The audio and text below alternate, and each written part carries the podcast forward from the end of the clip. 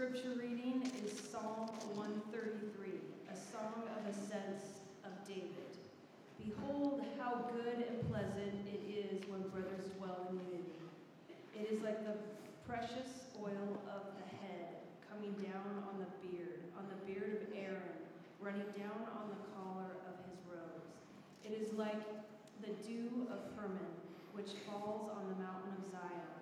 But there the Lord has commanded the blessings.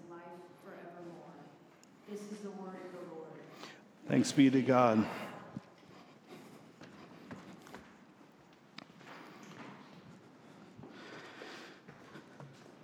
Once again, so glad uh, that you're with us this morning.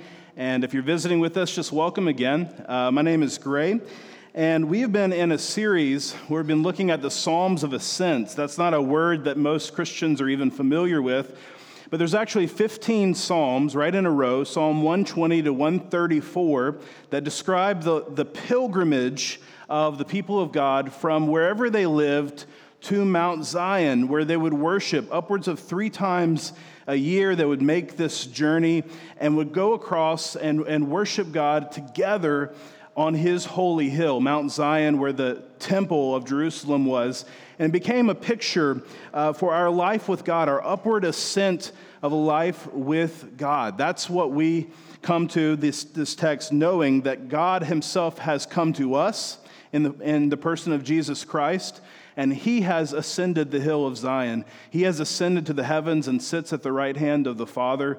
Jesus Christ, now seated, um, is, is interceding for us. And so we have this path before us, this upward life with God that has been fulfilled by Christ Himself. And we're coming to the end. This is the next to last psalm. We've been uh, looking at all 15 psalms, and we're at Psalm 133 today, talking about the importance, the command, the blessing of fellowship, of being together, which I'm preaching to the choir because I'm already preaching to those who have already gathered in fellowship today. But just as a reminder for us, the importance of what it is that we're doing here, and whenever it is that we have a life with God outside of this room with one another, the fellowship of believers is so vital to the upward life of God. That's what we're going to be looking at today. Let's go and ask for his help in prayer before we dive into Psalm 133. Father, we pray again that you would sanctify us by your truth. Your word is truth, it's a light to our path. It is your very word, your very person. The word became flesh and dwelt among us. So we have your word deep within us because we have been united to Christ. And as we read these words again today, I pray that your spirit would do what you promised he would do. Change us, speak to us, move us, sanctify us in the truth. We pray this in Jesus' name. Amen. Now, I was thinking this week that some of the greatest gifts in life, some of the greatest blessings in life are also obligations. Some of the greatest gifts are also obligations, particularly obligations to be together. I'm part of a, a group of men uh, that meets once a year. Every July, the last weekend of July, we, we fly out from various places where we live. This is a group of guys from college and seminary. And for the past 16 years, we have been meeting every year in July. We call ourselves, it's really dorky, B'nai, which is a Hebrew word which means sons. So we're the sons, and we meet together every single year. There's pastors, there's philosophers, there's PhDs, there is computer programmers. Um, 12 to 13 of us every single year fly out to be together. We take turns uh, being on the hot seat, where we share things about our lives and we pray for one another and we sing hymns. And it's a, it's a beautiful thing, and it is never convenient to go. Uh, with, with all of the kids that we have, we realize that if, if, if the 13 of us got together with our kids, there would be over 60 people at this gathering, right? There's so many wives and kids to deal with, and we all have to make this commitment to be together. It is now somewhat of an obligation, but it's also a great gift. I think of the, of the 16 times that we've met together, I've missed two of them. And as I think back about missing those, I regret it, even though it seemed like at the time it was the thing to do. Another commitment family reading. We have a, we have a pattern of, of reading every single night together as a family, maybe five times a week. Some nights we can't do it. But we read together. We've read Lord of the Rings. We've read uh, Chronicles of Narnia. We've read lots of other books. We read out loud as a family, and it is a commitment. It is an obligation now. because I can't stop no matter what my uh, day is like. And there are plenty of days when I get down uh, when I you know, sit in the chair at night and it's six, seven, eight o'clock at night, and I want nothing more than just to doze or watch TV or do whatever. And then I've got these little voices coming Is it time to read yet? Is it time to read yet? And it's become an obligation. But of course, this obligation is the sweetest gift to have to ex- these experiences together and the, the love of our family together every evening. It's, it's an obligation that has now become a great gift. This idea is really captured in Psalm 133. At the end, in verse 3 here, you see this that at the end of time, there's this commanded blessing. For there, there is Mount Zion, the, the, the ultimate mountain of God, the city of God, where God's people dwell forever. There, the Lord has commanded the blessing namely, life forevermore. Life together at the end of the world is a blessing that God has commanded, that He has bent His whole will towards accomplishing ever since the garden and since the fall, since we walked away from God. He is bringing us back to this place where we have life together forever, and He has commanded the blessing of a beautiful eternal life together. That can be seemingly contradictory to us that God would command a blessing. But he actually tells us throughout this psalm that it's actually good and pleasant for us to live that life now. It's not just forevermore. We're called to live the commanded blessing now. The fellowship the being of the church together. That includes what we're doing now, it includes worship on Sundays. It also includes the commitment that we have to open up our homes to one another in hospitality. It includes our commitment to small groups and our commitment to um, being in each other's lives. There is an obligation for the people of God, a commandment to us to not neglect those things. But what the psalm is totally focused on is the blessing of what it produces. There is a commanded blessing here. And as we come to the end of the Psalm of Ascents, really they're coming to the end of their journey. Next week, we're going to look at the last psalm, and it's just a psalm of worship. They've arrived at Mount Zion and they're worshiping. It's three verses long, it's very short. But you, so you can imagine in Psalm 133 uh, the, the, the person coming to the outskirts of the city. They've, they've come a long way on their journey, and now they're, they're, they're starting to arrive. And you can imagine them being at the city gates, and then suddenly they see other pilgrims coming in. Other pilgrims are filtering into the city too, all going to Mount Zion. And, and it's like he's reminded, the psalmist is reminded, this is good. This is going to be good. It's going to be good to be together. Here's what I want us to see today. When we obligate ourselves to fellowship, we enjoy its blessings. When we obligate ourselves to fellowship, commanded blessing, we enjoy its blessings. What are its blessings? Three blessings I want to see in this psalm. First, joy it cultivates joy to be together. Look at verse 1 with me. Behold, how good and pleasant it is when brothers dwell in unity. Now, the word unity there, it just means together. It's not talking about unity versus disagreement. It's just, you could just say this how good and pleasant it is when brothers dwell together, when we are in the same place. He's simply saying it's good and pleasant to be in the same place together. Now, good and pleasant. Something can be good, but not necessarily pleasant. Like going to the doctor, right? That's good, not necessarily pleasant. But he says good, it's a good thing, and also you could translate it delightful. It's delightful to be together. look at the images that the psalmist used. There are images used elsewhere in Scripture of joy. He talks about the running over three times. It's like the precious oil on the head, verse 2, running down on the beard, on the beard of Aaron, running down. There it is again, on the collar of his robes. It's like the dew of Hermon, which falls. It's the same word, which runs down the mountains of Zion. That running over picture is associated with Scripture with joy.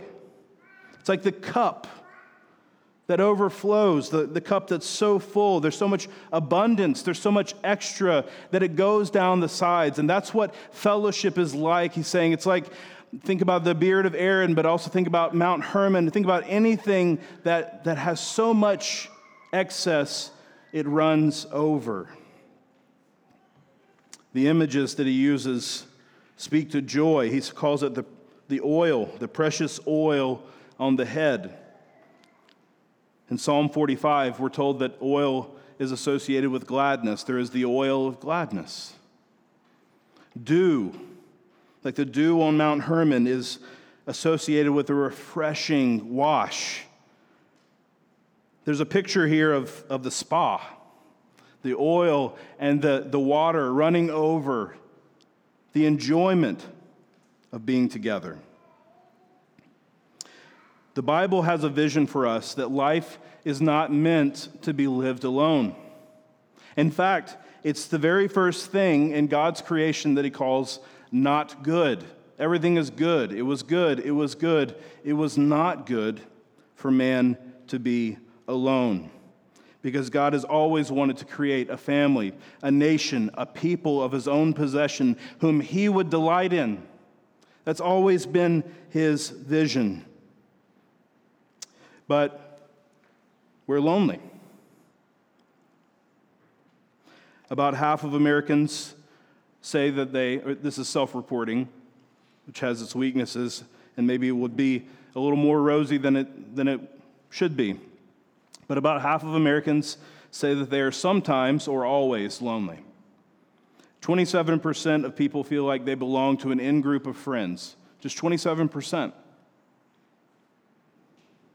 This is what it is like to be in our world. It's not good for man to be alone. It's not good when we don't dwell in unity, but it is good and pleasant when brothers dwell together, when there is a sense of togetherness. This longing has been well documented. C.S. Lewis talked about in one of his essays the, the inner ring, right? This desire that we have to, to want to be on the inside of things. And he says, This desire is one of the great permanent mainsprings of human action. It's one of the deepest desires, he's saying. One of the deepest desires is to be on the inside. It's why we're drawn to literature that, that highlights this. Wendell Berry, a great famous author, he created a, a fictional town and county in Kentucky. The town is called Port William. And in one of his collection of short stories, That Distant Land, he, he tells the stories of 150 years in this fictional uh, place, Port William, 150 years, and all the stories and all their connections. And he calls that connection that is between the families and between the families and the earth, he calls it the membership. The membership of Port William. And, and as we read things like that, we're thinking, I want to be part of the membership. We have Tolkien, the fellowship of the ring, That's why we're drawn to it. That there's this journey with others that are similar to us or very different from us, and there's this, this call to adventure, but it's an adventure together. In the New Testament, this is called koinonia, the fellowship, the participation, the membership that we have in Christ and with one another. We're called into a shared life. The word koinonia is the same root as generosity, it's the shared life that we have together. There's joy that comes from being together, and conversely, there is pain from being alone. There's a famous psychology study called the Cyberball study where participants were asked to play in a very simple video game. There's three icons on the screen, two that are computer generated and one that is your controller. And all you do is play catch with these three uh, people. So there's two that the computer is doing, and, and, then they throw it to you, and you can push one button and it throws to that person. You push another button and it throws to that person. But the computer, unknowing to the participants, has been programmed to include the person in the first part of the game, and then at some point, the two computer players begin throwing the ball back to themselves, back and forth, and they don't include the third participant anymore. And they hooked up people's brains and watched, uh, watched the, the regions of the brain light up as this continued to happen, as you continued to feel left out. And the, they saw that the part of the brain that lit up was the same exact same portion of the brain that lights up when there is pain. In other words, feelings really can be hurt. After the, the game was over, they had participants do a number of different things. One of the things they did was have them rank different foods and how much they wanted to eat certain foods. And those that were left out in the game ranked very high on foods like coffee and soup, anything warm. So, chicken soup really is good for the soul when you feel left out. It's painful, but it's joyful to be together. So, to be together, as hard as it is, whenever we're together, it cultivates joy, good and pleasant to be together. The second thing that it cultivates is growth. It cultivates growth. The fellowship with believers and with God grows us. Look at verse 3 with me. It is like the dew of Hermon, which falls on the mountains of Zion. And what is that image talking about? Well, Mount Zion is, uh, is on the edge of the desert, the Judean wilderness, that, uh, as we might think about Israel, is it's, it's somewhat similar to Arizona, actually, uh, in, in a way that it's, it's an arid region, but it also has forests in certain areas. And, and so it's a diverse area, but Mount Hermon's right on the edge of the Judean wilderness, and it was a dry mountain. And then periodically throughout the year, there would be this great dew that would settle on top of Mount Hermon, similar to our um, you know, storms that come through in the summer. And as you go out, you see, hey, the hills look greener. They used to look red. Now they look green. That's the same thing that this picture is getting at. The dew would settle on top of Mount Hermon and then suddenly all the vegetation would sprout. There would be growth. And that's what fellowship was like. It's like this refreshing dew to an arid ground. We know this is what it's like when we have a conversation with someone that stimulates us, when we meet someone who uh, is is, friendly with us, when we are together in groups and, and we help each other discover the truth this is the place where we grow. This is the place where we get better at what about following God. This is not the only place where scripture talks about dew being related to spiritual growth. In Deuteronomy 32, he says this God says, May my teaching drop as the rain, my speech distill as the dew, like gentle rain upon the tender grass and like showers upon the herb the rain of God, the dew of God is like it's this refreshing growth that comes from the Word of God. This is what fellowship gives us. It's like the dew of Hermon.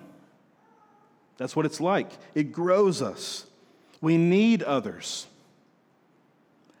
The scripture says elsewhere, as iron sharpens iron. It's a great picture as the sparks of two pieces of iron hit together and they shape each other. This is the way that we grow. And so, one of the reasons that we don't grow is because of how insular sometimes our lives become, because we cut ourselves off from people. Many of us are still recovering from a long season of, of when that was true, when we hid away in our homes, and it's, it's taking a long time to get back into it. But we know that that's where growth is found. It's actually in moving out and being with others. And just think about what fruit, what fruit could be produced, what, what might grow in your life when you avail yourself of the body whenever you can, when you are together in fellowship. It cultivates joy, it cultivates growth. Finally, it cultivates life with God. Fellowship cultivates our life with God. These images in the psalm, they really have a double meaning. There's the oil of gladness, certainly. There is the dew of refreshing and the dew of growth. But there are also significant pictures of God's special action, his special graces, his means of grace. We have here the oil, not just of gladness, but the oil of consecration and the dew of the resurrection. Let me explain. We have the oil of the consecration. Look at verse 2. It's like the precious oil on the head running down on the beard of the on the beard of Aaron, running down on the collar of his robes. Now, that doesn't necessarily sound like a good and pleasant image, if we're honest. It's like that. You know when the when the oil goes all down your beard? Like that's how good it is. Uh, that, that takes some explaining. All right?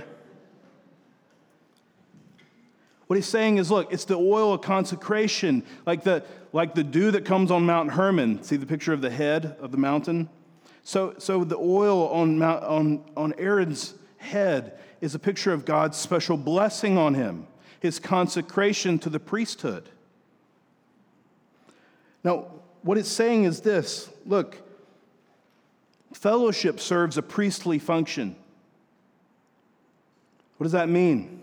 It means that as the, in the same way that the priest brought the people into a life with God, the consecrated priest was the anointed one to bring God's people into fellowship. So when we are together, it's like that. It's like we're bringing each other to God. God already has a fellowship, He already has a participation. He already has a membership within himself Father, Son, and Spirit. And when we trust in Christ, we, we become, First Peter tells us, partakers of the divine nature. We become part of that membership. The only reason that we're able to have that membership is because of our union with Christ. When we are united with Christ, we have the love of God, we have the fellowship of the Holy Spirit. And it's not just a unity within the Godhead and then we're on the outside, we're brought into that unity. This is how 1 John tells us. This is what John says in 1 John 1. That which we have seen and we heard and proclaim also to you, so that you too may have fellowship, koinonia, generosity, shared life. You may have fellowship with us and indeed, our fellowship is with the Father and with his Son, Jesus Christ. You see, Christ, the anointed priest, and also the sacrifice, brings us into the fellowship of God.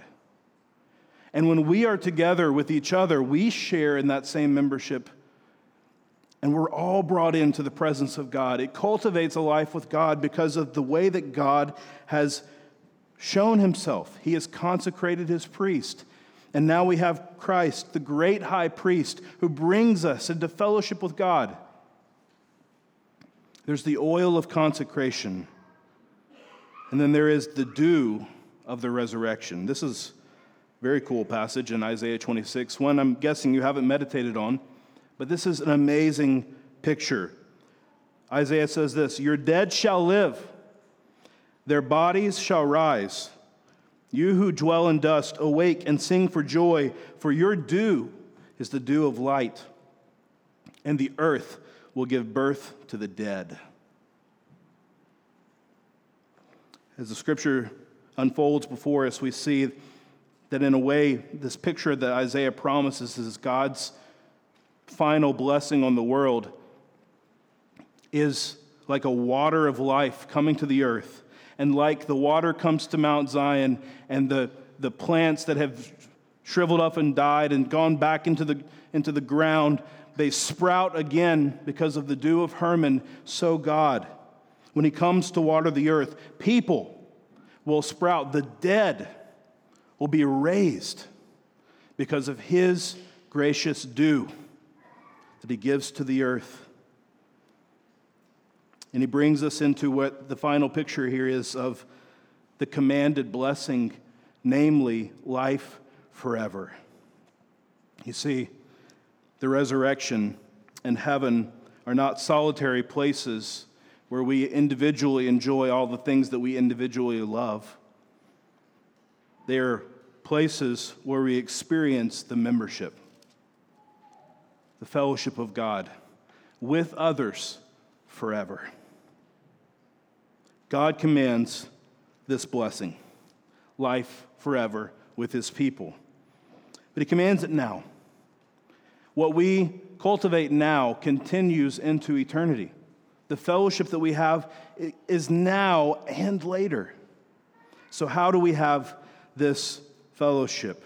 How do we participate in the membership? There's a number of things that we could say to challenge us.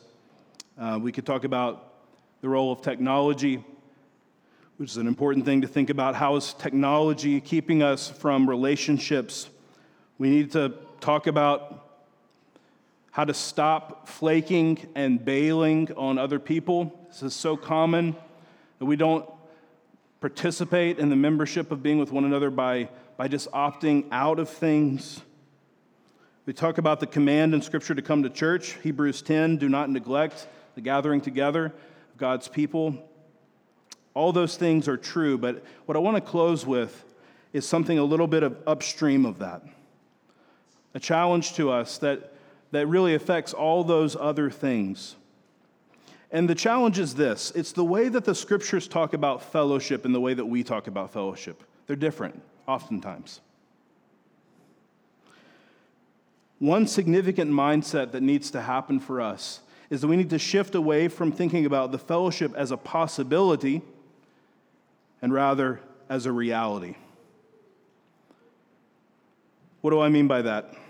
Sometimes we say things like this I hope I find community. I wish that I had more fellowship.